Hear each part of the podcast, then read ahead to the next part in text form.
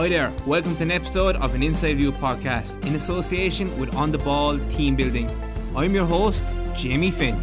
If this is your first time listening, please do go back to episode 1 and have a listen. If you haven't done so already, please do click subscribe. There is a business or sports person in each of us, and we hope that our guest stories will help our listeners to chase their dreams.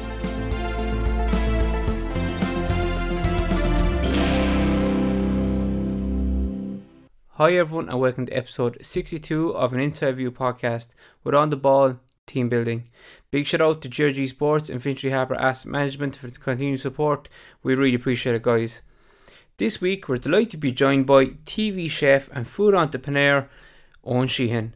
The Pallaskenry man founded Country Munch at the age of 18, a business that accidentally started during his time in first year in college and has grown dramatically.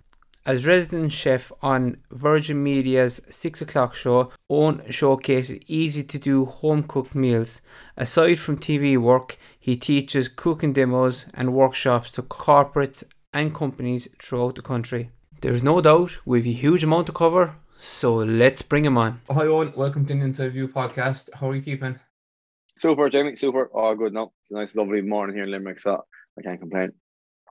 The, the past few um the past year or so, I suppose, has been extremely challenging from businesses and, and people. Um, how has it been for for you? We'll say in a personal capacity first of all, and then in a business, you know, capacity. Yeah, it has it has been a strange year. Um, I suppose personally, it it initially, you know, it definitely it definitely makes you think and and and it definitely puts, I suppose, question marks and roadblocks in the way. Um, you know, we had this lovely kind of spell and exponential growth throughout the, I suppose, last three years.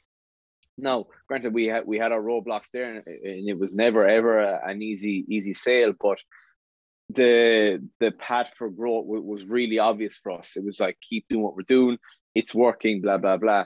Um, and then there's this pandemic that hits, and it shows there the massive spanner in the work. So, yeah, for myself, I never panicked. There was never a major any worry in the in the sense that everything we were doing just paused. Um, so I never theoretically lost any business, if that makes sense. You know, it was just gyms were closed. So as soon as we reopen, we'll start back on again. Same with teams. Um, so I, I took the break when when it first when we first closed, whenever the first lockdown was in 2020. Um, I took about four, five, six weeks off. Went home to, to the farm um, just chill out there. It was the first time I'd taken a break in, in well over a year, year and a half, I'd say. So I I, I, I took that and, and I enjoyed it. And we, we kept tipping over ever so slightly. And then we just kind of found our feet again. And more so, I got itchy feet. And like, this, we, we better start getting the ball rolling in here now. Like, um, so we started doing domestic orders, whatnot. So, yeah, I suppose from a personal point of view, I took the break when I got a chance. Um, I never really panicked or strayed away too much from from what our model is. It was a case of I think everyone was in the same boat. Um, you know, it wasn't a case where my business was solely under pressure. The whole world and the whole restaurant and food industry was was under pressure, and and then more so than myself because I don't have a physical restaurant or I don't have a high number of staff. So it wasn't too crazy. Everyone was really good staff wise. Uh, and then we slowly started tipping way back into game and, and and we found new niches and new markets and and then it's been probably the busiest year that we've we've ever had um, to date. The last year has been insane. Um, and again, it, it I, I think it all just stemmed from taking a step back, having a look at the model now, having a look at what's happening and what we can do, and then just kind of saying to ourselves, right, let's let's just take it week by week. How can we figure this out? How can we start again? Um, and yeah, it's it's it's thank God, touch wood. It's it's it's been a great year. Good, good, good. And you know, in in what ways is it very you know busy now? Like, has it has your market, we say your your business model changed from pre-COVID? It has to a degree. Um, there was always, and how I always describe it, there was there was two businesses theoretically. There's Country Munch, which is the meal prep service, and then there's Owen Sheehan, which is the TV chef and, and the brand itself, which is, you know, comes with the social media and, and, and all that jazz. So Country Munch itself slowed down drastically. That feeds teams and store stocks in gyms and does domestic orders to homes. So all of that kind of went on pause initially. Um, and then the brand Owen Sheehan that you know we do a lot of events and we, would often go to festivals and stuff like that. So that switched to a virtual world, and I was hesitant initially. I didn't think you could do cooking demos virtually. Uh, I was I was not against them, but I, I, I declined a few initially, and then when a, when a lot started coming in, I was kind of like, okay, there might be something here. Um, so we started doing that, and I suppose I'm probably lucky where we were in somewhat first to market in that we we built our own studio at home. I literally, as I said, when I took that break from work, I was back home on the farm. I was like, geez, no, I can probably build a studio. It's only just two walls with some wallpaper. Uh, so we built the studio, started doing some virtual events, uh, and started kind of just shopping around the corporates, and, and it was just taken, took like fired. And so the business then, I suppose, when you look at it from a whole, um, the meal prep side slowed down, but the virtual events picked up. Uh, I think we did something like 120 events in the year, um, just with corporates and events and demos and social media and brands and, and TV. Um, right place, right time. Had good cameras, good Wi-Fi. Um, so you know people kind of trust that we could do a good show and and you know we, we just built on from there and obviously that's all coupled with with you know marketing and whatnot on social media everyone knew we were doing it so when when when a corporate posts a question to what can we do for our employees some employee usually pipes up saying oh i see Owen Sheehan is doing virtual events. Uh, and that's genuinely like that's the bread and butter of marketing especially in corporates. You can post on linkedin all you want and, and it's fantastic and it's very beneficial but I would say 70% of the time we get our events through people that follow me on Instagram or people that know me that work in a corporate that um, they're asked a question on, on, what they want to do for you know employee wellness and, and, my name is thrown in there you know it's everyone wants to think the, the genius in marketing is is these really savvy social media posts but oftentimes it's word of mouth and it's having a good product and, and then you know people talk yeah, definitely. I think definitely word of mouth is probably the most powerful. You can, um, you know, can make or, or break a business because you know if, if you don't yeah. like if you don't like something, people definitely talk about that as well. Absolutely, um, yeah. Just on on that matter as well, out of curiosity, um, we'll delve into more later on. But currently, do you do all the video editing, or do you have someone doing that for you? No, no, no, no. We, I, I have a, a brilliant editor, Mark. So he he does all our video work and editing.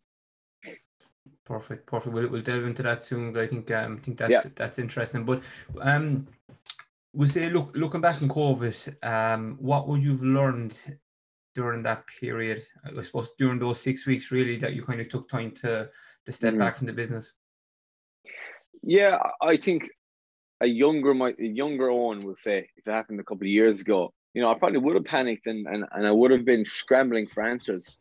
Um, whereas I was very quick to accept it that you know this is here there like there was nothing I could do you know I, I think before and it's the way that I often would be is that you know I would be scrambling for answers and I you know find a way and figure it out. Whereas this was like listen the whole the whole world is on pause at the moment. So you know relax. There's nothing you can do about it.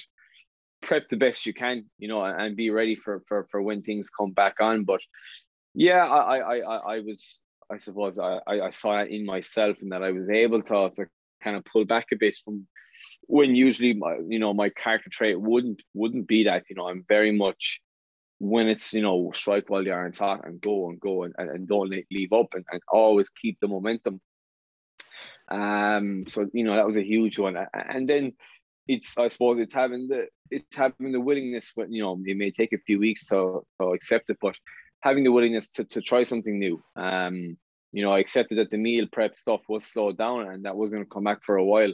With gyms, we're constantly being pushed to reopening, so I kind of just said, forget that man for a while. There's probably something here with the virtual events, and we're getting plenty of inquiries. So, the case of just listen, switch, switch what we're doing, switch our model for a time being. Who's doing it? Where? How are they doing it? What are they using? How many cameras? Blah blah blah. Mimic it and and then go from there. So you know being being flexible and being able to adapt and and the last thing there the, the biggest thing was it I didn't it didn't matter if I failed or not you know I I didn't sell I didn't start off those virtual events with the intention of of you know this has to work now. This was like I have some spare time now. Let's give this a bash and see if it works out. If it didn't and to be honest I didn't expect it to work out. I thought I might do two events and then break down the studio. Uh, and and I would have been fine with that, you know, because I just had we had a lot of fun building that building that studio, and you know it's it's always good crack doing those events. So, um, in in the end, in the end, it worked out far better than, than what I originally thought. But if I had done one event, that's it, then so be it. You know, at least we did one. And do you think that's a viable business model now going forward? We say as touch wood that the economy will open up. You know, we say when things kind of get back mm. to some bit normal. Do you think that's um kind of um a viable option, or do you think people will still want you to go into the companies? I, I to be honest, I do I do think it will still stick around. You know, this is something that we've been talking about ourselves for the last four months now as things open up. But like I, I I do is a short answer. I don't think you know well there won't be full capacity back in offices for a while regardless. I think a lot of places will still stick to their home um home working. But also with those corporate events, I would have originally have gone into the corporate, set up a stall, cooked in front of everyone, and they'd sit and watch. Whereas now everyone's at home in their own home kitchens, they're cooking with me so it, it is a far better model. You know, people are getting far more actual uh, hand experience. Um, so I, I, I think for that alone, it will stay. Um, we've seen huge benefits, know, our corporates, you know, there's always good feedback. So it could be a case where they're just running the evening when people come home from work, you know, at, at six, seven, eight o'clock, as opposed to being at two o'clock when everyone's at home working on their break. Um, and then, you know, the studio itself is used for our own media production and, video production and like for example, brands will come to us and they'll give products or they'll give you know um, uh, utensils and whatnot, and we'll use them in studio to create videos to either give to them or use our, on our own socials. So, like, we thankfully figured out a good few markets to get use out of that studio. Um, so I will say, and, and we're actually looking to, to increase it in the in coming weeks and, and, make it more um, permanent. It's only kind of temporary at the moment in a in a small office, so we're going to actually try and build an actual studio somewhere. Is that studio out in Pallaskenry or is it out in the Ballysimon Road at the moment? It's out in the Ballysimon Road at the moment. So we, we, we built in Palace and brought it into the to the kitchens in Ballysimon. And I know you know, when you started off um, Country Munch, um, I think it's the Fit Kitchen initially, and then onto Country mm. Munch. But you, the, the the goal was always kind of remove yourself from it, um, and kind of focus, per se, on on Owen Sheehan, the the chef. Um, yeah. how you know the fact it was your baby? How did you find the you know reducing control and, and putting that allowing someone else have that mm-hmm. control? Mm-hmm. Yeah, it was it, uh, from from day dot. That was always the plan. Was was you know I would go in, I'll set it up, I'll make sure it works, I make sure it runs right. Then I step out and put someone who's better than me there. Um, and that's always been the plan. You know, I I started the business by myself. When you know from the the first year or so, you know, I was the cook, the delivery driver, the the admin, the marketing, the everything. And then, you know, we got to a stage where we could probably afford to bring in a part time chef. I found a chef who was a much better cook than I was, put him in there. So now I was freed up about eight hours a day. The food quality was probably better, in my opinion. I, I think he was a better chef than I was. Um, so he hugely benefited the business. Uh, and then, you know, it gets to a case where we keep going, we keep going, we bring a delivery driver. You know, the next step would probably be to take me out another level, put in a manager put in someone, you know, to, to manage it there. So, yeah, I think it's really important to, to you know have a lot of trust in the staff and and and you know, for example, with Muffy, who who was was our chef, um, this fantastic Moroccan chef who lived in London all his life. You know, I met him, and I was so confident that he could do a good job. It wasn't a case, you know, it wasn't a case where I was worried when he went in there. I obviously cooked to him for a couple of months, and he got a feel for the for the brand and the food and the meals, but he was well able. So, you know, I had every confidence in him that he could, you know, keep that standard going. And that's, you know, that's that's all we ask is that if you're there, you keep the standard. And it's my job, you know, to have all the procedures, have the routines, have the standard set. Um, so it's very easy to track that then. You know, if, if I set a really low bar, then there's no excuse for anyone. You know, I set that bar. So, you know, I, it's it's on me to this is how it's done previously, it's how I want to do it, blah blah blah. I'll obviously be here. If you need me, call me. But on me, then it's it's you know being able to let go and, and have confidence that you know I got the right people in that ultimately, you know, they drive the business on. Me have taken me out of that kitchen and giving me an extra eight hours of the day. That's when we started to really grow. Because then I was just on sales, on marketing. Every week I could go back and say, "Cool, we have another contract with this team, another 200 meals. Cool, another contract, another 200 meals." So then it was just add volume, add volume, add volume. But prior to that, you know, I could never have done that. I never had the time to go out and look for look for business or, or fix our marketing or build a website, whatever whatever the whatever the thing was, you know. Yeah, no, no, definitely. I'm just trying to delve into, we say, that initial period that you were, you know, reduce, you know, loosen the, the, you know, the ropes or whatever. Yeah, it must have been difficult. Like I'm just trying to relate to myself because, mm-hmm. You know, and look, naturally, all humans, you know, it's our own baby. Did you find it kind of difficult yeah. in any bit? Like I did. I mean, I'm sure if, if I'm sure if you asked Muffy, like I was always around. I was always popping into the kitchen, having a look at everything, making sure everything was good going out. But also, I was so busy. I was probably relieved in a sense as well. It was like you know, it was mayhem up until then, and then you get this pair of hands in. That's brilliant. So you know, you of course you are of course you're conscious. And of course you're, you're thinking geez i hope this works out well. And i I'm, I'm sure subconsciously i was always popping in and oh asking was he all right? See what he was doing? Blah blah blah. But it just takes time. Uh, you know after a few weeks when you see that it's running well when you see the growth you can do when you're not there it makes life much easier you know? If say for example if things hadn't gone well and things started to reduce or order started to reduce you know, that's probably a good sign that it isn't working. And then you have to look at it and, and change things up. But when things are going well, it's very easy to just, you know, say, yeah, we've we're, we're on the right track here. But again, you you always have to be conscious. You know, it, that's it, it's not a case then where I just head off and, and Muffy is just head chef and cooks every day of the week. Then like, you know, I'm still always there and I'm still making sure everything's right and, and like you know, making sure he's okay and he has everything explained. Is that a full time job for him? Like, is he there five days a week or, or seven days yeah, a week? Yeah, yeah, yeah. Prior to prior to COVID, it was yeah, five days. And it, it must be massive, um, massive, large operation now in in a sense that, um, you know, you probably have a lot of sports teams in around the Limerick area. Like, where would your demographic be? Um, yeah, it is still predominantly Limerick. Um, and and and I suppose it's it's nearly bizarre. Now it, it is slightly different. You know, before it would have been a lot of domestic orders, um, and, and we were delivering around Munster, whereas now it's a lot of teams. So yeah, the Limerick GAA, the Munster um, summer camps, the Munster senior women's team, and we're we're we're we're very lucky. You know, all those things are very close to us here. The Munster are over in UL or Thomond Park close to Ballysimon. Um, a lot of the GAA teams will train in the gym upstairs, Fit 100. So we have bridges there that they take and leave on their way out. So our delivery, we, we don't have to deliver there. Um, you know, we had some contracts with teams in Cork and, and Kildare GAA. And then any we often some private events or private catering, and that's when we'll kind of step outside Munster. But no, for the time being, you know, we have plenty in Limerick and there's plenty here, there's plenty business here um, we we were we were looking at you know a one day a week nationwide service, and, and that's something that we are building too. Again, um, you know, we had the framework in place. COVID came, it took it all away. So, yeah, I suppose that's that's where it's where we are heading to. I mean, I I do feel we have a, a nationwide market there. Uh, we were lucky that my brand has a national kind of platform, um, and you know, it's it's a very easy sell then for for me to you know to advertise that. And i i think there's an audience there and it's it's just a logistical point of view.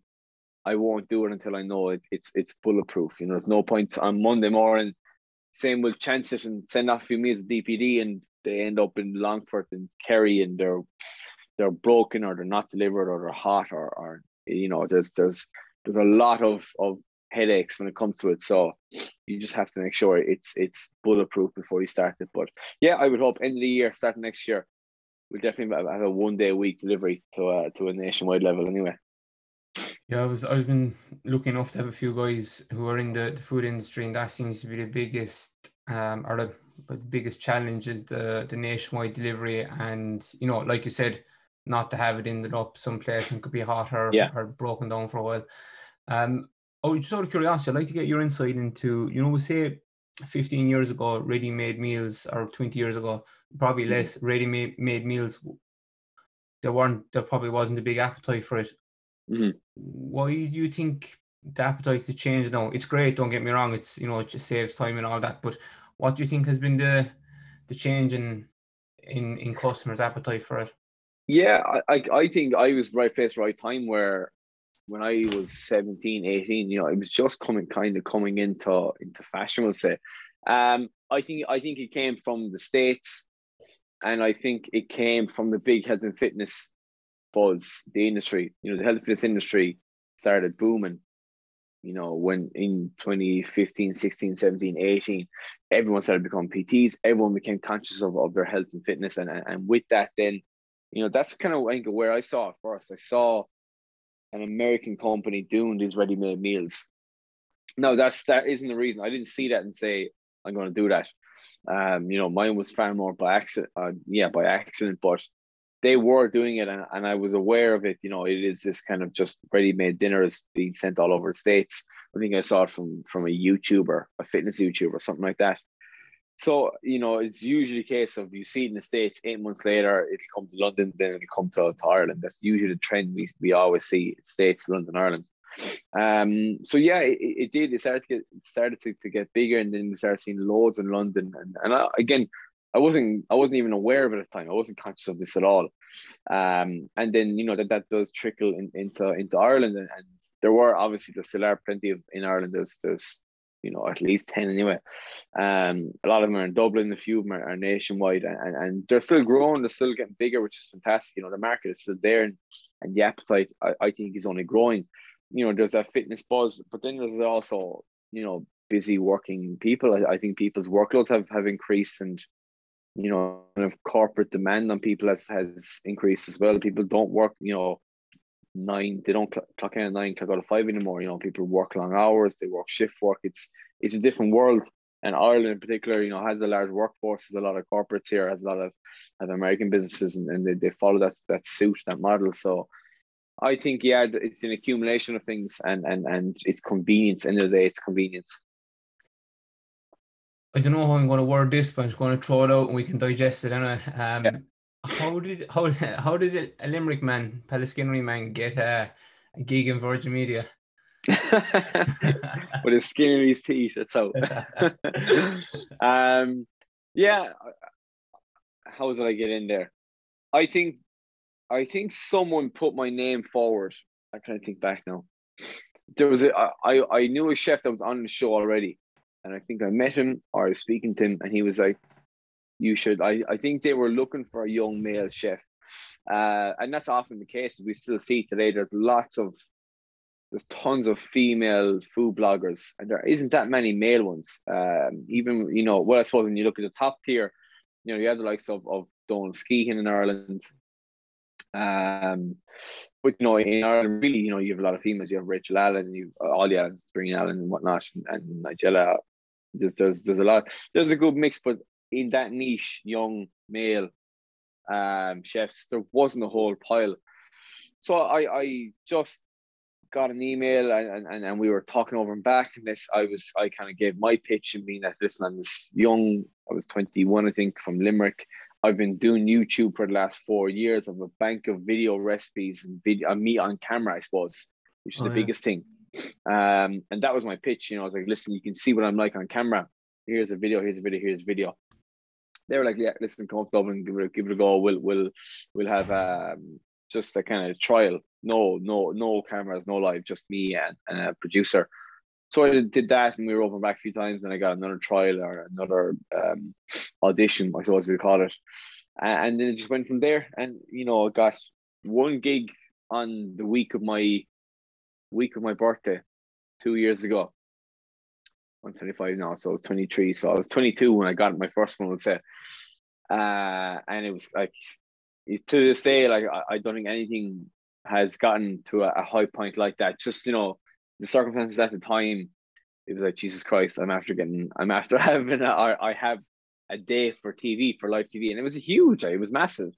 Um, and I thought I didn't know if I'd ever get a chance to go back on again. You know, it was like, yeah, come on next Thursday, and it was just this huge excitement. Um, and then you know, it might have been once every two months. I remember like you know I got I got an email again and like oh that was great blah blah fair play. Will that be again on the 28th I was like Jesus Christ I'm back again. Um so it, it was it you know it was only once every couple of weeks. And then I did a few more and they could see that I was doing well and I got on with presenters and, and my style suited the show. So then it was like grand come back once a month for a while uh, and then the pandemic hit and we had a good setup at home and things went to Skype. So then, you know, we they knew I could do a good a good segment from our studio with good Wi-Fi, good cameras, good lights. Um, so then it became like, okay, going twice a month, and then it was nearly weekly. So just fortune fell my way once again, and, and it became from you know very irregular to very regular. Uh, and now it's about three times a month, um, give or take. Sometimes twice a month gets another three if if if I need it, um, which is fine. You know, any more would be, you know, too much up and down to Dublin. So you know, once a week is is, is perfect. Um, and it, it's it's it's my favorite part of my job. I think uh, it's it's just something that I I relish every time I'm up there. You know, I always say people, you know, ask what it's like, and and, and it is this kind of full day thing, right? If I have to leave Limerick at two and I'm there from four and I'm setting up and I'm in hair and makeup and then we're live at six. But realistically, it's five to six and a half minutes on TV. It's all I have. Um, so you kind of you have to relish them and you have to make the most of them, and, and you have to be conscious. You know, I have five or six minutes to sell myself here. You know, I, that's what I'm doing. You know, I'm, I'm I'm cooking a dish, but I'm promoting my own brand. I'm promoting myself as a person. Um, and I think if you get, if you get caught up in the whole things, you can miss it like that. You know, five minutes, whatever, five minutes on a treadmill and five minutes on TV are two very very different periods of time.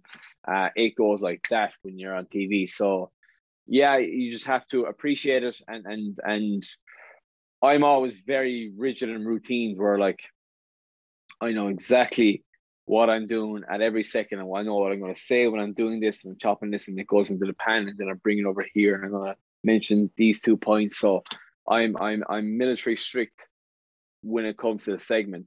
Um, never scripted or never, it's never planned to the point where I know what I'm going to say, but I know the system, and I know how it flows, and, then once I know that, that frees up me then to chat and converse.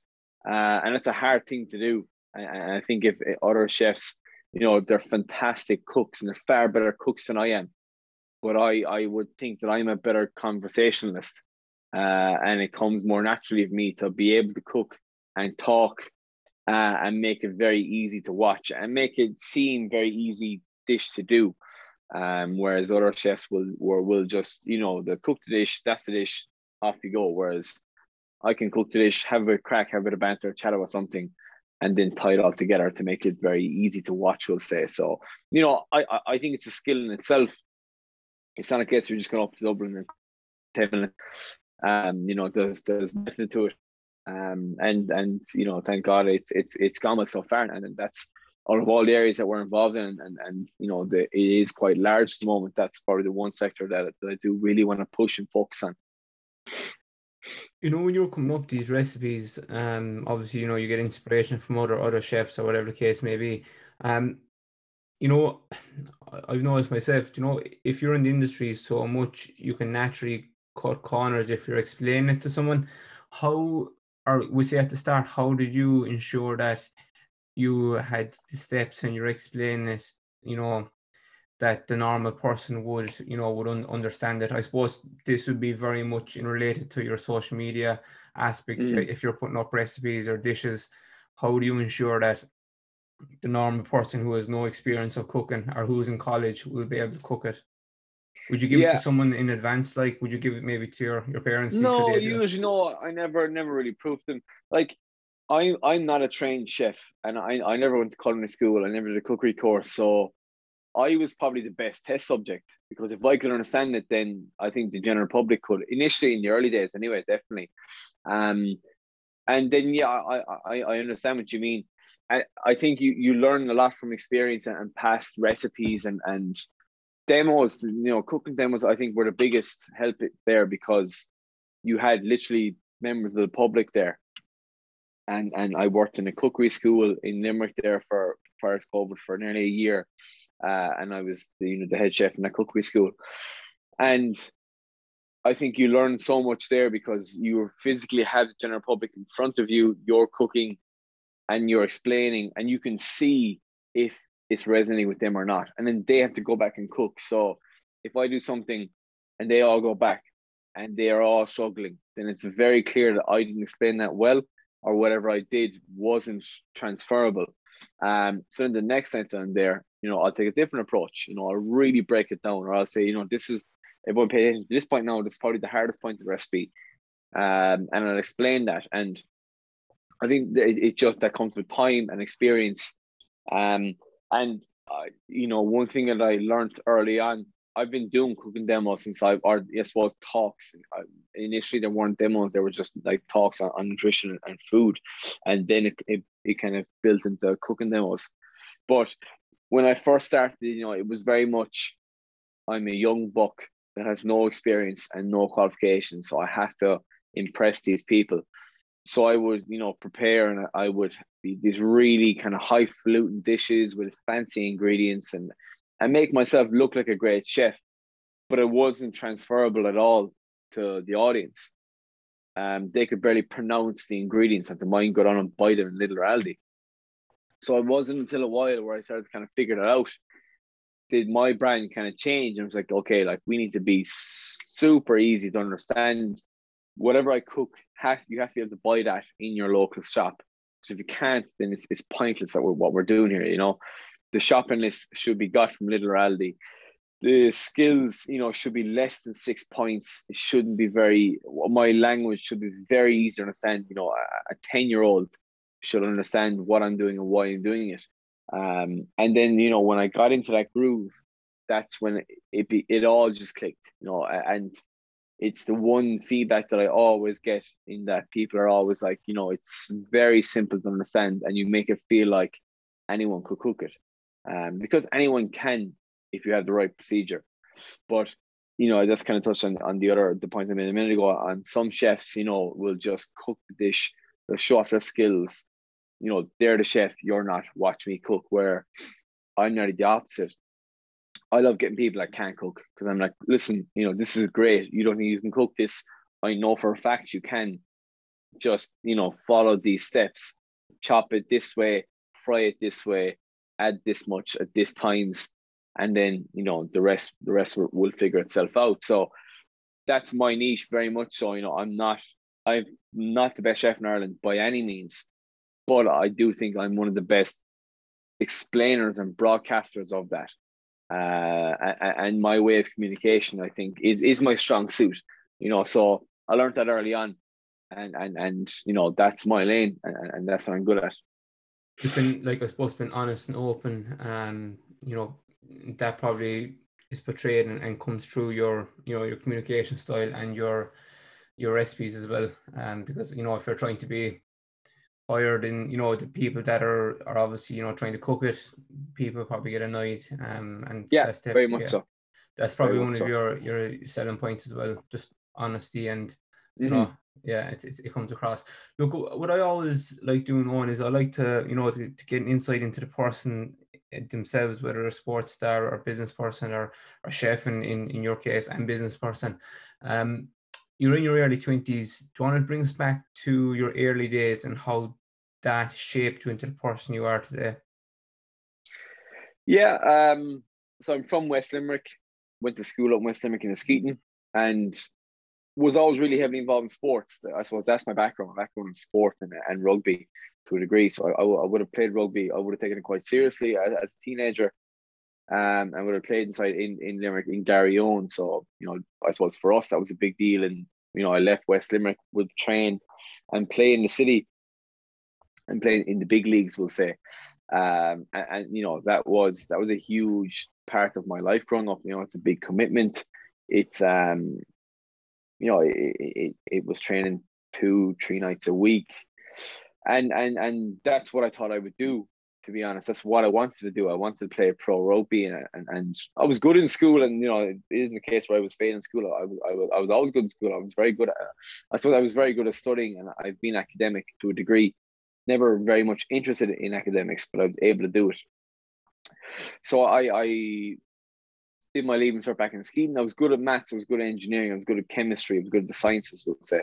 So I, I was still waiting for this pro rugby contract to kick in. You know, there was, I suppose, there was confidence in that schools. We I was offered a scholarship when I was in fifth year to play rugby in Castletroy, um, to play senior cup, uh, and I didn't take it because it was just you know I, I had a year left to do my leaving cert, and I knew if I left, you know, I would do a really bad leaving cert because if I went there, it was just you're here to play rugby and that's it.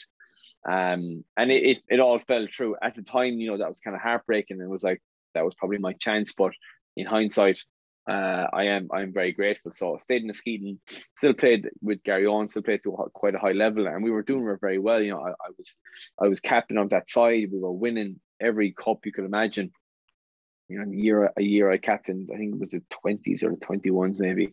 We won four Munster titles. We had a brilliant team, like and, and we were in we were in the, the we were in the limelight, we'll say. Um, so I finished um my leaving, went to UL to do chemical and biochemical engineering. Um, and again, still priority being rugby and and it wasn't until I got to college that things changed. Um, I left home, had to fend for myself, I suppose had this kind of new lease of of um, freedom, and sometimes that can be spent in socializing, which we did our fair share of socializing the first year. You know, we went out every week and, and we partied plenty, but also you know got a gym membership, tried started training more. You know, was close to a gym, so I could walk to the gym now. Whereas when I was younger, you know, you'd have to get a lift to the gym. So all these things, you know, played in my favor. And I started to cook for myself. And I was so busy with training, I found that, you know, prepping my meals in advance gave me back more time, which inevitably started the business. Um, but I, but I suppose the main thing when I got to college, I started to watch what I ate. I was a fairly big lad going into college. You know, I, I remember being 16 and 16 stone, 17 and 17 stone. And I probably was progressing to 18 and 18 stone. Like I was a Jesus. big fella and I played prop, you know, and it was never, you know, my weight was never brought up as an issue. It was like, you know, you needed to play rugby. You're the bigger and better you are. Um, so you know, keep driving it on. And I, I'd always, I always would have sat in like the 90 kilo, the high 90s. I, I I'm certain that I touched 100 kilos at one stage in off season. I just, I remember I remember standing scales at 98, but I have a feeling that I I I'd like to I, I hit 100 at some point. um, but you know, I was overweight, and that was never brought as an issue. It was it was never he's overweight. It was he's good at rugby, and that's that's what he's going to do. Um, so I started to train more in college, and I started to gym more, and I started to watch what I was eating, and I started losing a lot of weight. And I think it was it was an off season and I just went hell for leather in the gym and I lost like crazy. I lost like 30 kilos. Um, and that's kind of when I switched into bodybuilding. You know, I, I, it's very hard to tell an 18 year old who's in first year in college, who has never had much self confidence physically, you know, always overweight, uh, and accepted that to a degree, you know. Whereas now, losing a lot of weight, toning up, looking much better, um, you know, getting abs for the first time when you're first year in college, you know, and you know it's it's it's uh, an egotistical thing to to a certain degree, but I loved it. You know, it was it was fantastic. Um, but I went back the next season and I was the skeleton of the person that I was, and they were looking at me and like, Jesus Christ, like, like you're not, you're not fit for prop anymore so then it was a season of change of positions, and I went to hooker, to flanker, to second center, and I was gradually just being pulled back and back and back from the team. Uh, and it was a case of you know put back on the weight, get back on the squad, or you know keep kind of doing what you're enjoying. And I loved it, and I felt better. I was healthier. I was training more in the gym. I had more interest, um, both social and social media. You know, I, it was it was the fella that lost all the weight uh, I had more interest from from women, you know, which is a big thing for a 19 year old fella, you know, like it or not. People don't like to hear that, but it is. That's that's a huge, that is a huge motivator for a young fella. Is is going out and meeting people and socializing. Uh, it's a huge confidence thing. so we I ran with that through college and, and still played ball here or there and you know played to a played seconds and played thirds and and gym took over from there and and and the business started in college and with the meal prep and, and the rest is history we'll say. You you came from um, a dairy background and I know your, your father has turned to beef in, in recent years. Um what how do you think the farming background influenced you?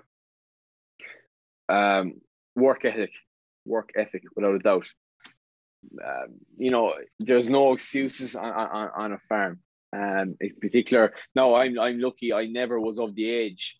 We changed to to beef in I think 2012, maybe 2013. So I was still quite a young lad. So I wasn't the one getting up and milking cows morning and night. My father and my mother and my brothers were. Um, but you you'd be around that and, and, and my father is only a part-time farmer. He, he, he works in, Johnson Johnson as well in Limerick. So he works 12 hour shifts and runs a farm. So, you know, you can't be around that and not see and not pick up that work ethic. Um, uh, uh, yeah, absolutely. You know, you, you, you learn, you definitely learn that from being on a farm uh, and, you know, it doesn't matter whether it's Christmas Day or whether it's your summer holidays, someone has to be up and, and, and milk those cows. So, you know that's definitely instilled and you know in regard the grand scheme of things that's that's instilled in farmers anyway but my own father in particular you know is is a martyr for work and and i always picked it up from him and you know being around that those are things they pick up and as as is my mother and my whole family you know where where i think you know i think if, i didn't get into the the world that i'm in i probably would have picked a trade to be honest you know i would have done an engineering degree or some sort and I've always loved doing stuff with my hands. And, you know, my father's a fitter, my brother is a is a carpenter, or was a carpenter, I should say. Um, and they're they're all engineers now to a degree, and my uncles are, are carpenters and are stonemasons. So we are a family to a degree of of, of trade. Um, and I I I I probably would have gone down that route if I hadn't figured out what I wanted to do, or so to some degree, or if not. But you know, with that comes comes good work ethic, I think, um, and and and and, everything after that. Then we we all have people who influence us at different stages of our life. Um, would you say you would someone would say in your teenage years that was a massive influence on you and the direction you took with, with Country Munch? Yeah, I, I've been very lucky to have some amazing mentors from early on. Um, but I think that was my own doing in that I I sought them out. It wasn't a case. Well, no, sorry. Well, like I met people, and I keep saying, you know, right place, right time, and I do think that's a thing. But that that person has to put themselves in that place at the right time. So there is there is a catch to it where I've been so lucky to be in this position to meet that particular person, but I worked my bollocks off to get in that position to meet that person. Um, so yeah, there I I worked awful hard initially going to networking events, doing all these free gigs, free events, anything on Limerick, I'd be there. I'd have business cards made out with my name and my number, absolute disgraceful looking yucks called the Fit Kitchen. And I would just be flaking them out to people and just being like, I'm I'm this 19 year old um, businessman, quote unquote, I wouldn't even say that because listen, I'm trying to start a business. If you know, if I could, if I could meet up with you for a coffee, or if I could have a chat to get, uh, you know, see what you think, I'd really appreciate it. And nine times out of ten, that person will agree. Uh, and and you know, people, I think people have this these walls up initially and be like, oh, we're all we're all here against each other, um, and you know, people won't help me. And like, I've never not I'd like to think I've never not helped someone when they've come to me and, and look for advice. You know, I, will always offer my two cents. And because I was that young fella that approached, you know, certain people in my industry, I would approach meal prep companies and be like, listen, I'm starting this at home. And I would really drum it down like it's small scale, blah, blah, blah, where of no threat to you, but I just like to know how you produce X, Y, Z.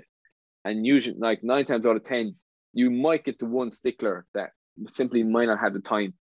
Um, but nine times out of ten, they'll they will you know be super obliging, and I was very lucky. You know, I met really good people early on that that stuck around, and I you know in hindsight, I think they saw potential in me, um, and that's really exciting for for an older person, uh, not not in in an age sense, but someone in business when they see this young buck with a lot of tenacity and a good idea and good momentum, you know what I've seen is that you know the the genuine ones take interest in that and, and they see a spark. And I've heard it all throughout my teens and 20s and like, you know, oh, you've got something here. Um, and that's when you you see people stick around. And, you know, they're the people that I would email and call and ask questions and pick up the phone. And I was the king of cold calls. You know, I would get someone's number, I'd ring them, I'd, you know, be very polite about it uh, and I'd never be pushy. And it was literally a case of like, I I I am prepared. I have this one question. If you, if I could get five minutes of your time, just I'm trying to figure this out at the moment. Um, and you know that led to friendships that I still have today. One of my best friends, you know, um, he's uh, my closest mentor. He's been an advisor for years, and I met him. I don't know where I met him years ago, but he's in the food industry. He owns this massive food business.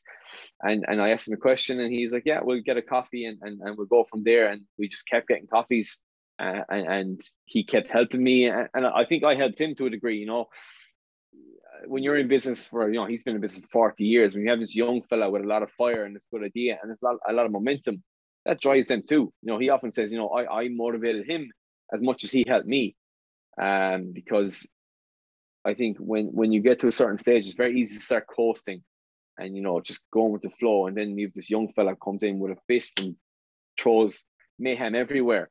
Um, it's great, you know. So I to just to answer your question, uh, and I tend to just ramble and rant, but I, I try and answer the questions as well. You know, the I was very proactive in seeking mentors and seeking advisors and knowing who's doing it right and asking them, you know, how are they doing it? And if they say no, absolutely fine. You know, thanks for your time. I'll see it on the line anyway. Uh, and you know, the the honest answer is the people that I've asked are a lot of companies that we've asked initially in the in, in those early days, we would have surpassed them now. Um, you know, or we definitely be on level par with, with a lot of those food businesses and and, and um and different genres too. But we're lucky to we kept our trajectory going and and and you know it, it's great to be able to stand shoulder to shoulder with some of those people and businesses that I was a young 18 year old or seven years ago asking you know what's the story? How do I go about starting a business? Yeah there's, there's definitely something in that and uh, you know I, I think myself and yourself would be very like in that regard. I just I was the same. I was just cold calling people and you know, build up a very good relationship with, with um yeah. successful business people from that. And it's, you know, it's great to stay in contact with them and um the advice they give you. Like it's, it's amazing mm. how they open your mind to different angles as well. Very much so, yeah. But there there is there is an art to that. Like you can't just ring and ask, you know, hi, how's it going? How do I start the business? You have to you have to be able to uh, I suppose, have some bit of, of, of empathy and, and, and appreciation and not overstep your boundaries and be more than willing to have them say no. You know, I think that's hmm. massive. And now I'm the person that gets those calls and emails about how to do this and X, Y, Z. But you know, if a person is incredibly cold and blunt and rude, I'm fa- I, I probably won't give them a great answer. I'll I'll I'll, I'll answer their question Whereas a person is genuinely authentic and and and genuinely does have a, a, a detailed question, then I'll give a detailed answer. And I'll probably keep touching base with them and see what they're getting on. So I can see now from from my position when people are asking me, you know, what's a good and what's a bad cold call. Uh, and I'd like to think I, I had that figured out too when I was younger. I wasn't just aimlessly firing generic emails. You know, I they were specific, they were to the point, they were to that person. Like I, I know you've done this, this, and this. I just want to know when you did this specific thing, what was, you know, X, Y, Z. It wasn't how's it going? I'm thinking of starting a business. What do I do? You know, they they drive me insane when I get those messages, you know. um, because there's no method to that. And it's so generic. There's no answer I can give that can really help there, you know. So there's there's an art to cold calling and there's an art to, to questioning. Yeah, no, definitely, definitely. Um, and I think that's you know that's either in you or it isn't in you. Well, maybe you could mm. you hmm. could obviously learn it. You know, yeah, well, you, you, can learn you can learn the principles. You know, you can learn the basics. But some people are, are, are very good communicators and conversationalists, uh, and, and other people aren't. Yeah, and it, it definitely comes across as well in, in emails. Com- basic common sense, like you know, for hmm. example, mm. you pointed out there that you know you've been specific to that person, and you know that they might ask you specific questions. So that means they've done their research on yeah. you and the business. Um, yeah, yeah, yeah, exactly. Than, rather than just a, a, generic one. Look, yes, we'll, yeah, yeah. We'll, we'll move on from there because I, I, I, keep talking about that all all, all day. Um, something I suppose we, we could uh, catch up on over a point in a, at some stage. Yeah, um, absolutely. As, as a young lad, you know, you played sport, um, and I believe you you do a bit of M- MMA as well. Um, mm-hmm. On the sport aspect of it, what crossovers do you think there is from team sports and business? What could, what transferable skills would you think there there is? Yeah, there's so many. Um, yeah, rugby would have been my first sport. I would have played GAA as a young fella, and then when I probably turned 16, I went to rugby and, and was quite good at that and, and found my niche there. Um, and you know, as we said there, I would have played that until I lost the weight. Bodybuilding would have been my next sport, we'll say. Um, and I would have done that for all through college uh, and then slowly kind of got into jiu-jitsu uh, and martial arts. Uh, whilst you know I still train in the gym all the time, so bodybuilding is still there. Bodybuilding isn't really it, it's not a sport that I that I would compete anymore, but it's a practice that I'll probably do for the rest of my life in, in training. Um, but you know where, where does it benefit? It's it's I would say it's pivotal. You know, uh, for me personally, it's definitely the reason um, or it's it's a huge chunk of, of, of, of where I've gotten today. Both in meeting people, teammates and coaches, being you know having good coaches from a young age that instilled confidence. I was made I was made captain of of, of you know that team and a lot of teams in, in my youth I would have been I've always been you know a talker uh, and a good communicator I would think and I think that's why I would always be in that kind of frontier role uh, you know, I wouldn't even credit to performance. I, I, would think, you know, it's the it's the ability to speak to players. Um, so that alone, you build up confidence, you build up communication skills. You have to talk to players, you talk to coaches, you talk to referees. Um, and then you know, there's that element. There's teamwork. There's you know, dealing with different personalities on teams. You know, knowing how to speak to one player versus knowing how to speak to a different player two different personalities, two different uh, logics. And, and then especially with jiu-jitsu and martial arts, it's a huge discipline. Um, obviously all training is, is a discipline to a certain degree. You have to show up, you have to train, you have to put in the hours. Jiu-jitsu is the only sport where I found, you know, it is this just art that you will never, ever get to the end of. You know, you can be a fantastic footballer and you can always be improving.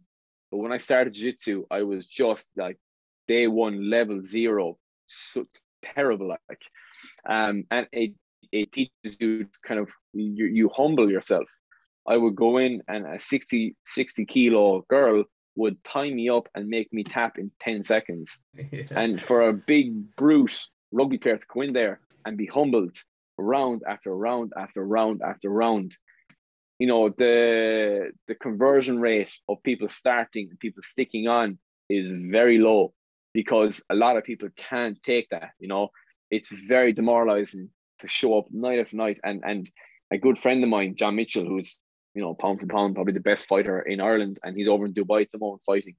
Um, and he's, I in my opinion, one of the best prospects in, in, in MMA at the moment. But I went to college with John, um, and you know, John always said to me, "Because you should you should take up jiu-jitsu. Like you'd be really good at it. You're very method. Your method and, and how you're thinking, but you're also quite strong, blah, blah, blah. And I remember I took it up and I rang John. I was like, man, this is just tedious. Like, it's like I'm getting hammered, man, every night. Like, he was like, man, you have to be a nail for about a year and a half and just get hammered. And he goes, just keep coming back in. he's like, you're going to be a nail. Um, but he goes like, it will eventually click, and it does. uh, and, and you know you you you feel it. Then you know you're you're practicing these moves. You're consistently getting nailed and getting hammered. But then one night, a move will work, or it'll click, or a flow will click, and you get out of trouble. And you're like, Jesus, that was good. You know, I can see progress now, and you just build from there. Um, but the discipline it takes and the patience is, you know, it, it's ten years to get a black belt if you're good. It took me two and a half years to get my blue belt, and I had to work for that. Um, but that transcribes to business so much. I found, you know, because you have to be patient in business. You have to be able to talk to people. You have to be willing to fail and be bad. You know, if I have a bad event, it's like having a bad session. You dust you dust yourself off, take it on the chin, and you show up tomorrow and you just try and fix that. And it's the exact same whether you're doing an event, whether you're doing your job, or you're doing a sport. They're all transferable. Um, and then the final point is is is headspace. You know, it's everything I do is on my phone. It's on social media. It's on my laptop. It's everywhere. And sport is the only thing that I can do where I don't have my phone in my hand and I'm not hearing emails come in. Um, and you know, it's an hour to an hour and a half of, of work that I'm not being distracted. You know, you can't be thinking about work when there's someone on your back trying to choke you unconscious. I've always said that, you know, it's the one thing I am not concerned about work when I'm fighting someone or when I'm, you know, when I'm playing football and I'm training, I'm there, man. I'm, I'm playing football. Um, or I always like surfing was was a was a hobby of mine for a while. It still is. Uh, I, I love to surf or try and surf, I should say. But you know, I find when I'm sitting on the board out in the middle of the water, I, I'm in I'm in a wetsuit. I don't have my phone. I'm not really thinking about work, you know, and, and, and it's hmm. these escapes from work that maybe come back into it later on. And usually the issues that I had in my head aren't as big as, as I thought they were you know, I have an hour or two to re-energize and recalibrate, and I come back into it much fresher with a clearer head. And you nine, nine out of ten, the problem can be solved. Well, it, on that point, it's probably about living in the moment, isn't it? Very much. Very much so. Yeah, yeah, yeah. And like you'll have sessions where you know I used to go into jiu-jitsu training stressed out of my mind, like from work. I'd be leaving the kitchens or leaving a meeting in bad form. Like you're going in and you're meeting the lads and you're laughing and joking, you're sparring. It's like some nights you're not there. Some nights you just have to take on a chin that this is not my night.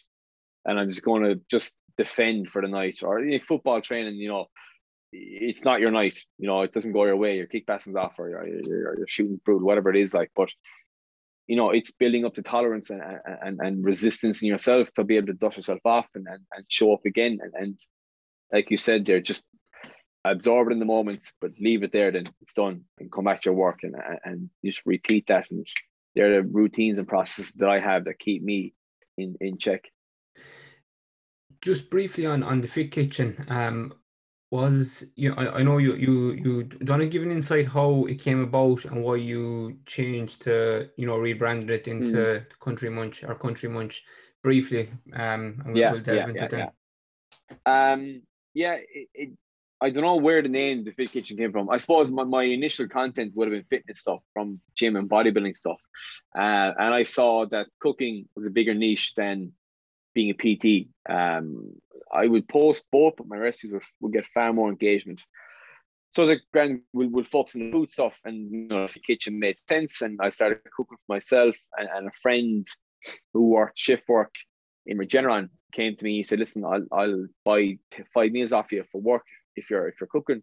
I was like, grand man, not about a tenner meal, 50 quid, ideal. Um, and it just grew from there. I, I, I just by accident started that business. Um, and that that was that was the fit kitchen at the start. And I just got to a stage then where I didn't want to be pigeonholed as a fitness company because we weren't. You know, we are the meals are healthy and they're cooked in a healthy fashion, but they're not pale or calorie count meals. They're not like less than 500 calories or whatever it is. Um, no, they're not crazy, but I didn't want to be known as that person. So we changed then. Uh, and you know, country munch made sense. I was from the countryside. Our demographic would have been a lot of country people, and munch lined rhymed with lunch. I remember my big thing was country munch. What's for lunch? I always had it in my head. It's like, okay, it rolls the tongue. It's fine. Run with that, and it just stuck. It's brilliant. That's uh, that's very interesting actually, and, and I suppose you were lucky you you rebranded it early enough because you know yeah. you could have been in that you could be pigeon pigeonholed very quickly. Yeah, I, I, for a while I was, Or sorry, no, I, I wasn't. I wasn't pigeonholed to agree. Oh, sorry, no, I was. I was. People did think I was the fitness fella, and people assumed to this day, man, people assume that we, if you don't know us well enough, they'll assume either we do, you know, only calorie counted meals or we're only this or only that until they actually look into it.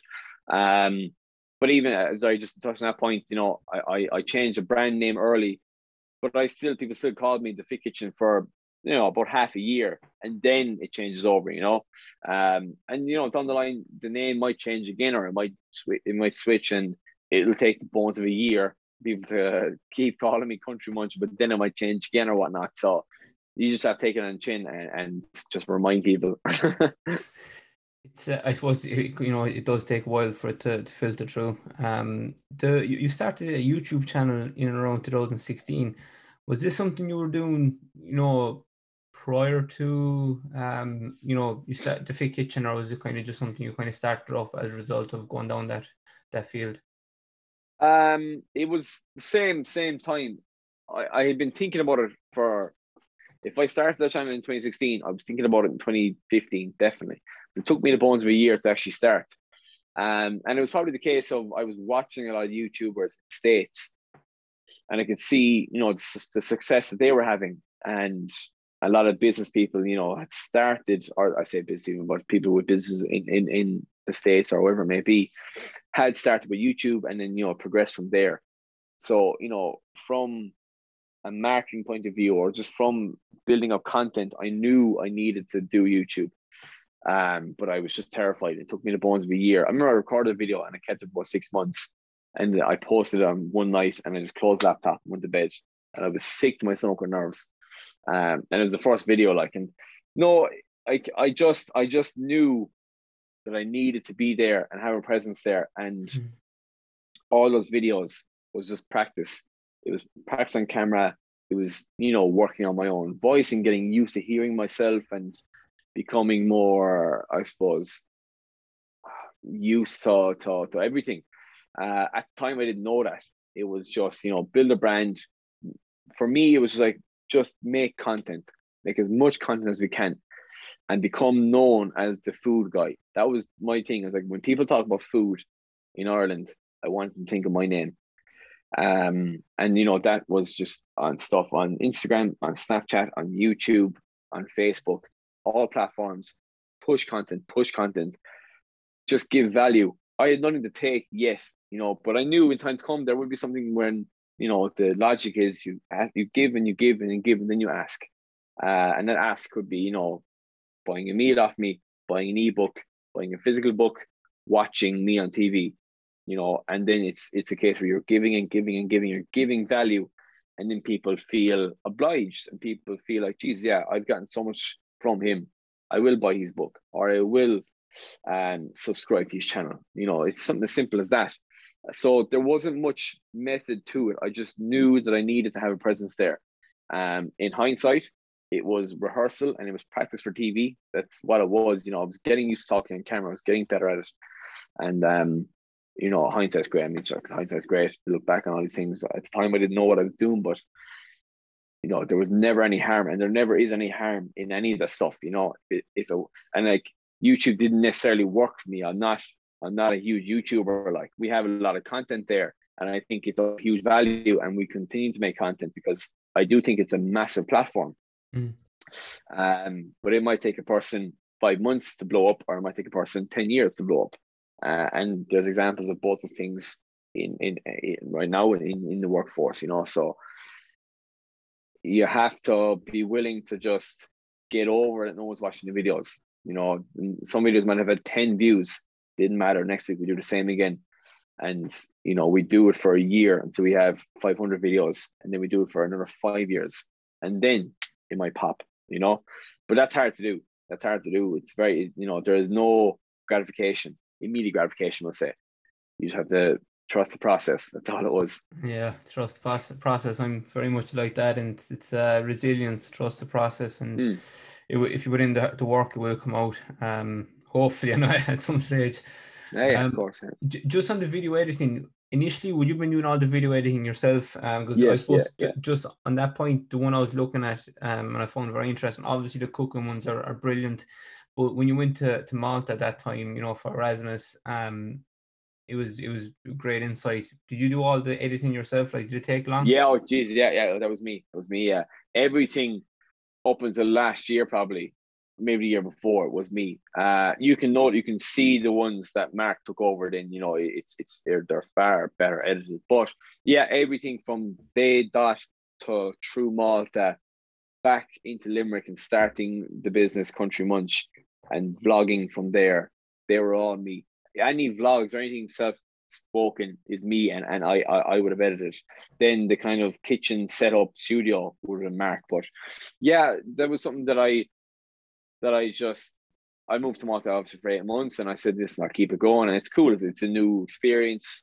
Um I was there. I was I lived with two two girls, but I was there theoretically by myself. So I had loads of time and I was working shift work. So I just doubled down on, on the video stuff and and it, it was at the time it was huge. You know, I, I was I was traveling all over Malta, um, reviewing these restaurants, eating for free, which was the main thing because I was I was scratched for money. I had no money at all. I was very broke. The work I was doing paid pittance. Um, so I was like, how can I figure this out? How can I either make make a bit of bob or else get food for free? So like I would just go to TripAdvisor I would find all the emails to all the restaurants in the local area and I would email them all, being like, I'm an Irish YouTuber, food blogger. I'm currently traveling to Malta, but I to a restaurant. I'll make a video, I'll edit it, I'll give it to you. You put it on for marketing. And all I want is just the publicity and the free food. I wouldn't say that, but that's all I wanted. They were Jeez. every single one of them were like, yeah, no bother, call in whenever, we'll feed you, uh, and we'll share your stuff. So I was gaining an audience and getting a lot of PR.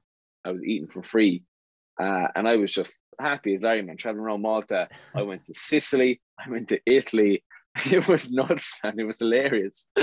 And like they weren't getting millions of views, but they were all getting a couple hundred views and they use them for their own social media. And no, it was it was advertisement for them. It was a young fella with a camera from Ireland. I talked a big game. I said I was a big Irish fucking food blogger and blah blah blah.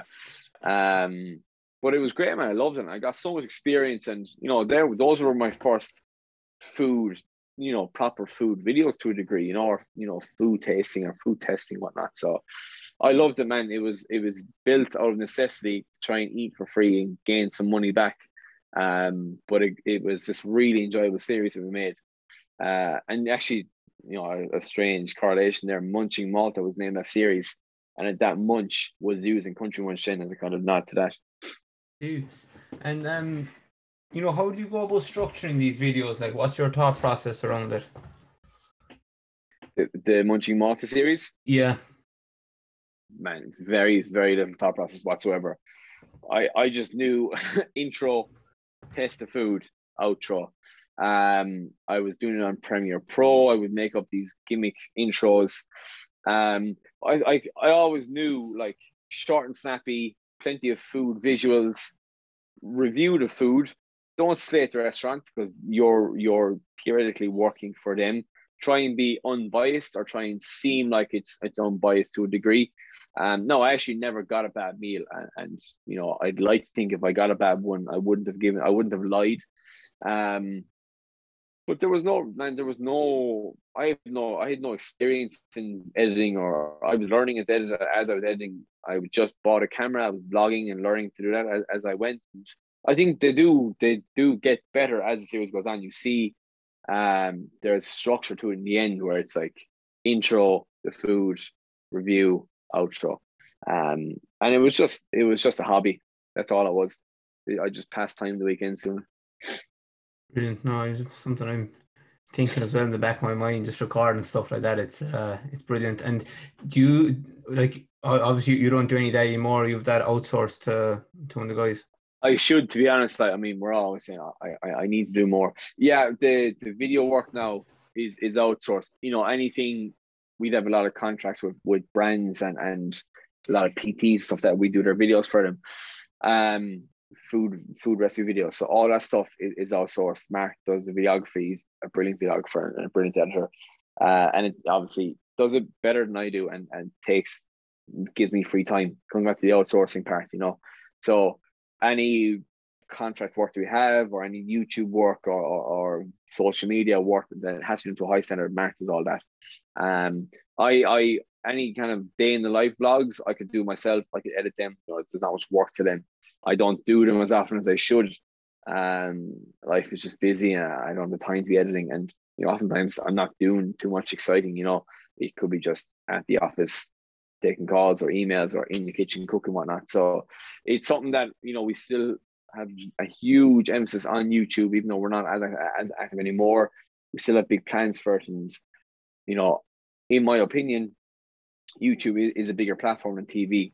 I still believe that. You know, national TV is fantastic, and it gives it a level of credibility to a name that you can't buy or you can't really get. But I think YouTube is still a bigger platform. Um, if you're asking me, would I prefer a big YouTube show or a big TV show? I'd rather a big YouTube show. I, I, I think the audience is is just it's uncapped. It's it's you know I can put a YouTube video up now and anyone in the world can watch it and Google it. You know, with TV, you know you're you're limited to a certain market to Ireland and then that channel and then that show. Um, not to say that I wouldn't, I don't plan on having my own TV show. Absolutely, that's that's they're all part and parcel. They're all part of the job. But I, I think people sleep on the importance of social media and the the vast audience and opportunity there is on, on YouTube. Well, I normally ask people, you know, who set up a business, um, how their perception versus reality differed. Um, you you you would be kind of quite different because it kind of happened, you know, accidentally as such. But mm-hmm. in, in hindsight, when things when you did start up with the business, how did you know things differ from the perception of how you thought it would ha- you know go and happen going forward versus the reality? Because business is, is completely different. You can never plan plan for what's going to happen. Yeah, yeah, yeah, absolutely. That you can. I could spend, and this is what I always like. When people say when they want to start a business, you know, you have to just start. Planning is fantastic, uh, mm-hmm. and you need to plan, and, and you must prepare. But no one's preparation can deal you for the real world scenario of business. You know, in the slightest things like something can go wrong and if that goes wrong then everything goes wrong and you have to be there in person in that time to fix it. So yeah there was there was lots of that. There, i was always very routine and, and systemized and, and and you know planned to a degree but i was always very willing to just give it a go figure out as we go you know troubleshoot on the on the job we'll say you know we do a catering event. Uh, instead of planning for six months and how we do it to the best ability we know what we have to do. We go in, we do it. We learn from our mistakes if we make mistakes, and we know what we did well. And then next week we do it again. We fix the mistakes. We continue to do what we did well, and that's how you build. Like I, that's how you build a good business, in my opinion. You know, another person could have waited and waited and waited. You know, and get the right staff, get the right equipment, get the right knives and forks. Well, he was like, not a hope. We're going in now. We're doing it.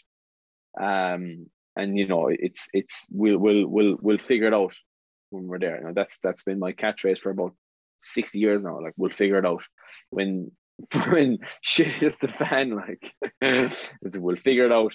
Get in there, get stuck in, and and and you know, nine times out of ten, when you when you put yourself in there, you can figure it out. You know, or, or it it it figures itself out to a certain degree.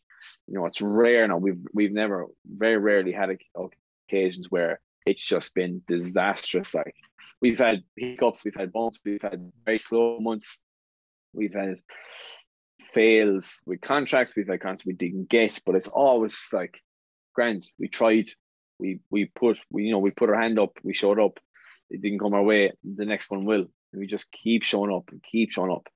Um, and that's where you know consistency comes in. You know, you just have to be consistent with social media. You know, because like the YouTube, we were consistent every week post a video I don't care if there's two views and both of them are my mother. We're posting over next week anyway, regardless. Uh, and we're just consistent. And over the span of months and years, that pays dividends then. I was going to ask you, how did you go about developing a social media presence? Was it just as you highlighted there, just constantly throwing up content and yeah, one thing I posted every day.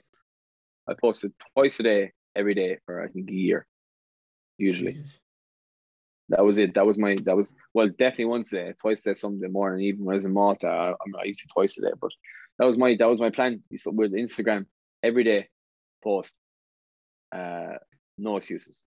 But like that sounds massive, but it was uh, for me. It was like ground on Sunday. I'm to draft up seven seven recipes. That was it. Then mm, work was done for the week. Every night, cool. Seven o'clock post done. Next night, cool. Post done. Like there's, you know, there's there's that commitment of it, but there's just being pre-organized and pre-planned mm. and, and, being systemized. Um, and you know that especially from the small like small starting point. It's grand now having you know however many followers, but back in the, back then I, I mean, whatever 500 followers and they're all my friends. So you just have to, as I said, like the, I used to always tell myself, you know, I need to be the person that people associate with food. You know, when people talk about food in Pallaskenry, the small local village, they think of me in Limerick you know, I want to think of me in Ireland. I want to think of me in, you know, the plan is the world. When you think of DD Chef, I want my name to be number one. And you can't do that unless you're just consistent and you show up and, and you know, you give them no options. What's your feeling on on um on social media at the moment? Um, look, obviously Instagram has changed since you know since you started throwing all the content up there. Yeah. You know algorithms and all that crack. What direction do you think it's going? I think it's it's one of like I think it's one of the most powerful tools that we've ever had to start a business. You, you, you can see over lockdown, businesses have grown just from Instagram pages, and and you know it's something that I always recommend to people is that if you want to start a business, start the page, start marketing, build an audience, build a brand, and simply do it from that. You know, and there's so many integrations now where Instagram links with other apps, it links with Shopify, it links with everything. You know, it, it is. We've never, I don't think there's ever been a time where it's been as easy to start a business or as easy to, to a degree to grow a business. Um, there's pros and cons to that, and you have to be super conscious of it. Um, and I try and not get too delved into the apps themselves. You know, for me, Instagram is a business. It's my brand. I post what I have to post. I will document some of my day, but I keep my personal life and private life usually off social media. Um, and and I try not to get stuck in that rabbit hole of just scrolling down. Like I, I don't use Twitter. Um, well, I'm I'm there. I have a presence on it. Mark, the videographer, was scheduled kind of to go up on it, but I don't have the app um, just because I, I don't think it, for me I, I don't find it a very beneficial space for what I do anyway but also I don't want to get stuck in the rabbit hole of of that negativity stuff um so Instagram can be the same so I, I limit myself you know I, I follow who I enjoy usually friends and close colleagues or pages. I post what I have to post I document what I have to document that's it then. Um and you know I think that's how it's done right whereas unfortunately if you're younger 15 16 year old you're seeing these comparisons. Um you know you're you're you're you're comparing yourself to everyone in the world now and it's just it's this very generic highlight reel. Uh, and you know i could i could play that role of this is the high life that i live and just post the best parts of my days um whereas you know i, I think it's far more beneficial to be transparent and you know from having a shit day you say it or you know if, if something doesn't go right you say it and that's far more authentic and, and transferable. But to a degree, you know, we're, we're blessed in a sense to have it. You know, it's never been a better time to start a brand or an easier platform to start a podcast, start anything, you know, but you have to be conscious of it. You have to monitor yourself and, and, and your own habits, I suppose. Yeah, thankfully, back in our day, it would have been just Bebo and all that crack. We yeah, yeah, up, yeah, You know, but it's uh, it can be quite negative now for, say, 12, 13, 14 year olds. Of course, and yeah, yeah. It's scary men- world. Yeah, it's scary. Mental health aspects, I say, are, you know, mm-hmm. going to be um quite quite interesting, quite yeah. scary. I, I, I, I would imagine they will they will get better. Like, you know, it is a huge issue at the moment and like the the statistics of you know suicide in, in, young people correlated with social media is is frightening um so i you know i, I as bad as it is i do think they will improve but they have to improve regardless mm-hmm. you know there, there is no ifs or buts like um and you can see how, how quick they are to react to covid and you know if you mention vaccine in your story uh, tab comes up saying this is a COVID related topic. So I I would imagine in time to come, if something is said, that software can be used to flag something else, like this is harmful content or blah blah blah, or this is hateful con- content. So, you know, I don't. That's not my world, but I I I am I am I mean I am optimistic that I do think it's here to stay. I do think it's it's the future of, of online business. And I think if you don't, if you're not using it to your use, then you're missing out. Uh, and then please God that you know it, it does improve to a degree, but like it's the platform is so big, you, you, it's it's hard to do, unfortunately. Yeah, look, we're, we're coming to the end now, and, and, and thanks for this. But it's just a few more uh, a few more things I'd like to throw throw throw to you and, and see what you think. Mm-hmm. Do you think there is an opportunity for likes yourself on LinkedIn down the line because it obviously has changed very much over the last couple of years? Oh, absolutely. LinkedIn is, is a huge part of our business. Um, for for a particular part of the business. So, you know, I find it great for corporates and for virtual events. Selling meals probably isn't great, LinkedIn. It's it's more official, it's more business, it's more corporate, B2B. Instagram is visual, it's eye-catching. That's where you'd sell the meals, sell the books, whatnot. Whereas LinkedIn, they all have their place. It just takes time to figure out what part of your niche fits what platform. You know, sometimes a lot of us don't um don't kind of remove ourselves from the situation, whether it's entrepreneurs or whether it's you know people studying for exams, um, you know, from high stressful or high pressure situations. How do you mentally remove yourself from work and and wind down? Uh, exercise exercise has been the only thing that I found that takes me out of my own head. Um, if I don't, if I miss a few sessions or if I don't exercise in a week, you know, I would, I would not be myself. Like I'll be grumpy, I'll be out of touch. So, exercise, and then usually it's just, I suppose, you know, finding things that I enjoy to do, like spending time with friends and family, meeting up with lads, going for maybe a few drinks, going for coffee, one of the boys. Um, you know, all these cues, they, they, they take me out of work to a degree, but unfortunately, when you have your phone in your pocket and my mm. phone is my job, I hear pings, I hear emails. So, you know, that's why I find exercise is the one thing I do that gets me out of my head that that that gives me that mental clarity. And you know, you you get that surge of endorphins and and exercise is so beneficial and it plays a huge role in, in, in my job too. You know, I, I kind of feel like I need to be somewhat physically fit visually regardless, you know, to be able to sell what I'm selling. You know, I, I always say like you have to be proof in the pudding. Um, you practice what you preach. You know, I, I sell healthy, convenient meals. If I was overweight, it wouldn't be a good image. Um, yeah. you know, so to a degree, no, I'm not. I'm not a stickler with that, and I have a very good relationship with food now. But you know, to a degree, I do. I hold myself accountable in all those areas, uh, and it definitely, it definitely helps. Is leaving a legacy or print on the food industry important for you? Yeah, absolutely. I, I always say no. I, it's it's an easy one for me because the answer is yes. Um, like I started young and I started with a bang, and, and I, not that I, not that I upset, but I upset maybe the equilibrium of like you know this is what how it's done. I came in with a fist and be like I'm a 21, 20 year old, blah blah blah. have this business. Yeah, it mightn't work. Takes off, thank God gets a break on TV. It's been this gradual growth and growth. Um, but at the other side of things, you know, the my job is is to teach people how to cook, um, or I suppose make people's lives easier at home in the kitchen, uh, and we're doing that, you know, and and as as good and all as it may look on paper or on social media, you know, I meet the people, I speak to the people, and and I see the benefit that they get from the demos, um, or the cookery courses or the books, and one good example, and I won't dwell on this too long, but in the cookery school, um, and I always come back to this, and it was kind of the changing point in my head.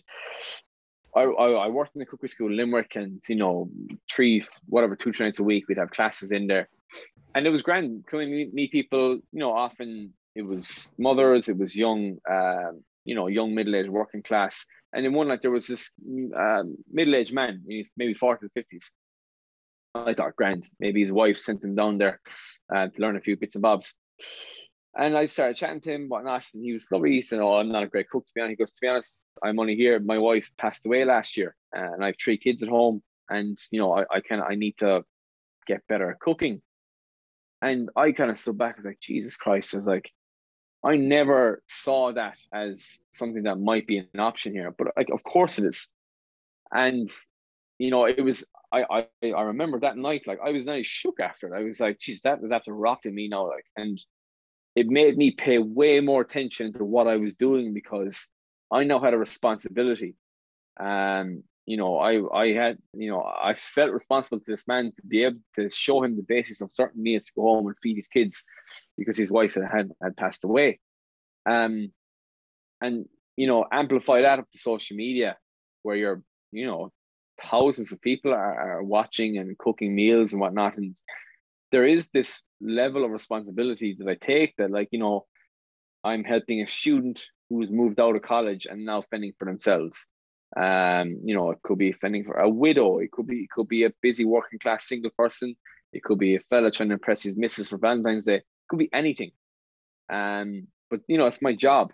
That's that's that's what I take as my job is, is to be a helping hand to make life easier in the kitchen. And you know, it, it, on the outside, it's, it's all it's just fellas just posting recipes, but but it isn't. You know, I I I don't treat it as that. You know, I treat it to be much more than that.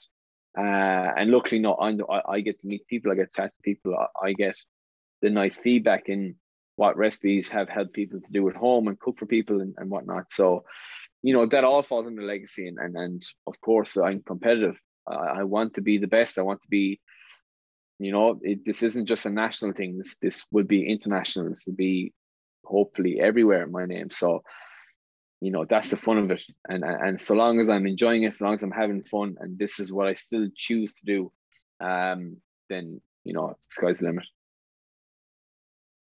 You've, I, I can see you're very much like me. You you enjoy the networking aspect of the whole thing as well. Um, would you mm. put a lot of emphasis on on networking? Absolutely, yeah. It's it's probably it's one of the most important parts. You can have love, you can have a great business, a love business, but if you're not meeting people and chatting to people and and you know, that's nine times out of ten, that's how you grow businesses is through mm-hmm. networking. So it it suits me because I'm a very chatty, outgoing person. Uh, an introvert would be the opposite. I've always loved networking and loved meeting the people. Um, not that I, you know, wouldn't have been slightly introverted in the beginning. Of course, you are. It's it's nerve wracking, but the more you do it, and then you you build your story and like I love telling my story. It's it's my life, you know. So uh, it's very easy for me. What to do? This is a million dollar question. What does the future hold for for Owen Sheehan? Would you see you? I know you said you want to kind of get on the, the international stage, um, but would a restaurant cafe be an option for you as well? Yeah, I I, I never I'd never rule it out. Um, you know, we never looked at it for for the immediate future. I was never on top of my list to open a restaurant. You know, as soon as I get a restaurant, then there's a lot of headaches, a lot of overheads, a lot of staff. There's a lot of responsibility to a certain area where, you know, the beauty with being your own brand and being somewhat virtual is that you, you can travel, you're kind of everywhere, and you're open to a huge audience. Open a restaurant in Limerick, you're somewhat open, you're somewhat close to an audience in Limerick to a degree. Um, so I wouldn't rule it out and and I do think like the the industry and the market is changing and growing so much. You know, something will have my name on it in time to come. Now, whether it's a restaurant or a cafe or whatever at the time, I think is the right option. Food truck, it could be anything. You know, um, I don't know, and I'm not pushed to figure it out until the time mm. comes. Um, I'm confident that when the time comes, something will be there uh, I've always had a thing in my head of like, you know, I'd like to have a big brand and audience first and then open the doors and fill it as opposed to start where I started a couple of years ago. Like if I if I had opened a restaurant when I was just starting off, you're starting from scratch and you're just, you know, you're building from there with all of the pressures of a, that a restaurant brings. You know, I, I started a restaurant with no seats, which is country one. Should we just sell meals we sell dinners, but you can't sit down. You have to take it away and eat it at home. Uh, and it saves a lot of headache and stress for us. So I don't know what the future holds, but you know, we're we're constantly looking for growth. You know, I'm never happy to just kind of sit back and relax and settle. I, I in what you know, for us, it's like this is working. What's the next thing? You know, TV's going great. How can we do more? You know, we're, we're working on a YouTube show. We're working on a studio in Limerick. We'd like to get the meal prep service to go nationwide. Uh, the more TV, the better. There's a few smaller side projects in food that I'm involved in that I'd be overseeing. Um, there's books, there's loads. There's, there's, there's, there's, there's always stuff to be doing, stuff to be done. But as I said there, like, this is stuff that I genuinely love to do. Uh, and the day that I stop enjoying it, I'll stop, you know, or I'll change or I'll pivot. But I work for myself because I enjoy it. And if I don't enjoy it, then I won't do it. Perfect, perfect. No, it, it seems to be the natural progression at some stage of of um you know the life of chefs. You see Jamie Oliver. Yeah, yeah, yeah, yeah, yeah, yeah. But things change. Markets change. Yeah. We we live in a social media driven world now. It could be, you know, I would not be surprised if if in five years time, you know, restaurants were on the way out and uh, virtual systems were on the way in, or delivery services, or you know, you have the likes of Uber Eats, Just Eat, and Deliveroo. They are a trillion market uh value. You know, they're, they're only growing, and not the restaurants are on the way out, but I wouldn't be surprised if something new came up in the, in the next few years. I always throw this to the guests, um, just to close out the, the podcast. Um, looking again, we appreciate taking time out because I know we kind of went went over over the limit. That's but um, what are two non-negotiables for you in a personal capacity? First of all, hmm, good question. Um, I always get people uh, yeah, get crazy answers, but it's just out of interest. I suppose okay in, in a day to day scenario. So on a personal point of view, non-negotiables would be exercise in some degree.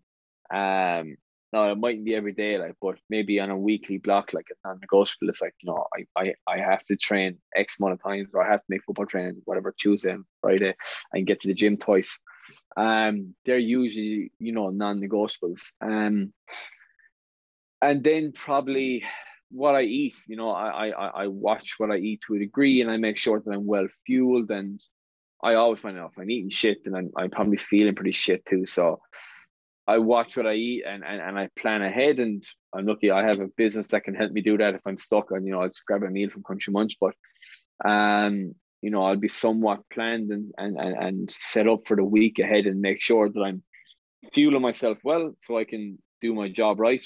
Uh, and I'm fueling my training, so my training's going well, and, and that's all. There's a synergy to that.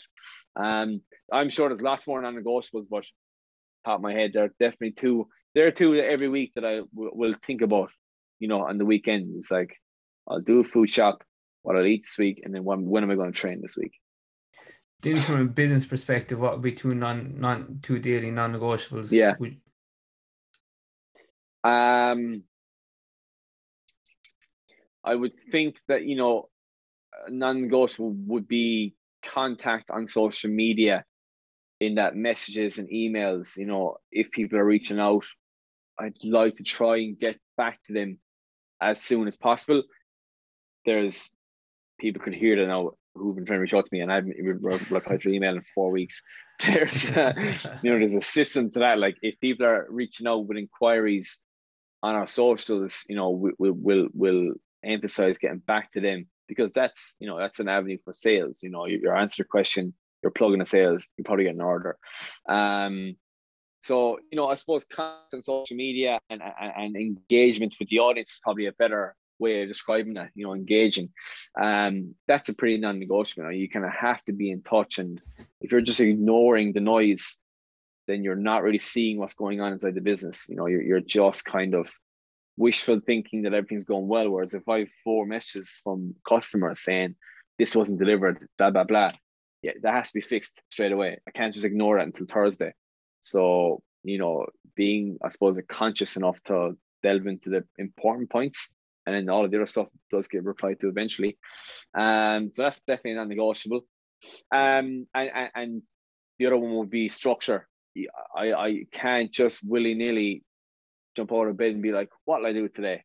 It's kind of like I need the night before, I need to know grand at at 11 o'clock we've a drop to the Munster camps and at half two we've a drop. So that means I need to reverse engineer. So if half 11 is the drop, probably eight o'clock. We need to be there. We need to be prepping. We need to be packing for about eleven. We need to be gone on the door at eleven fifteen.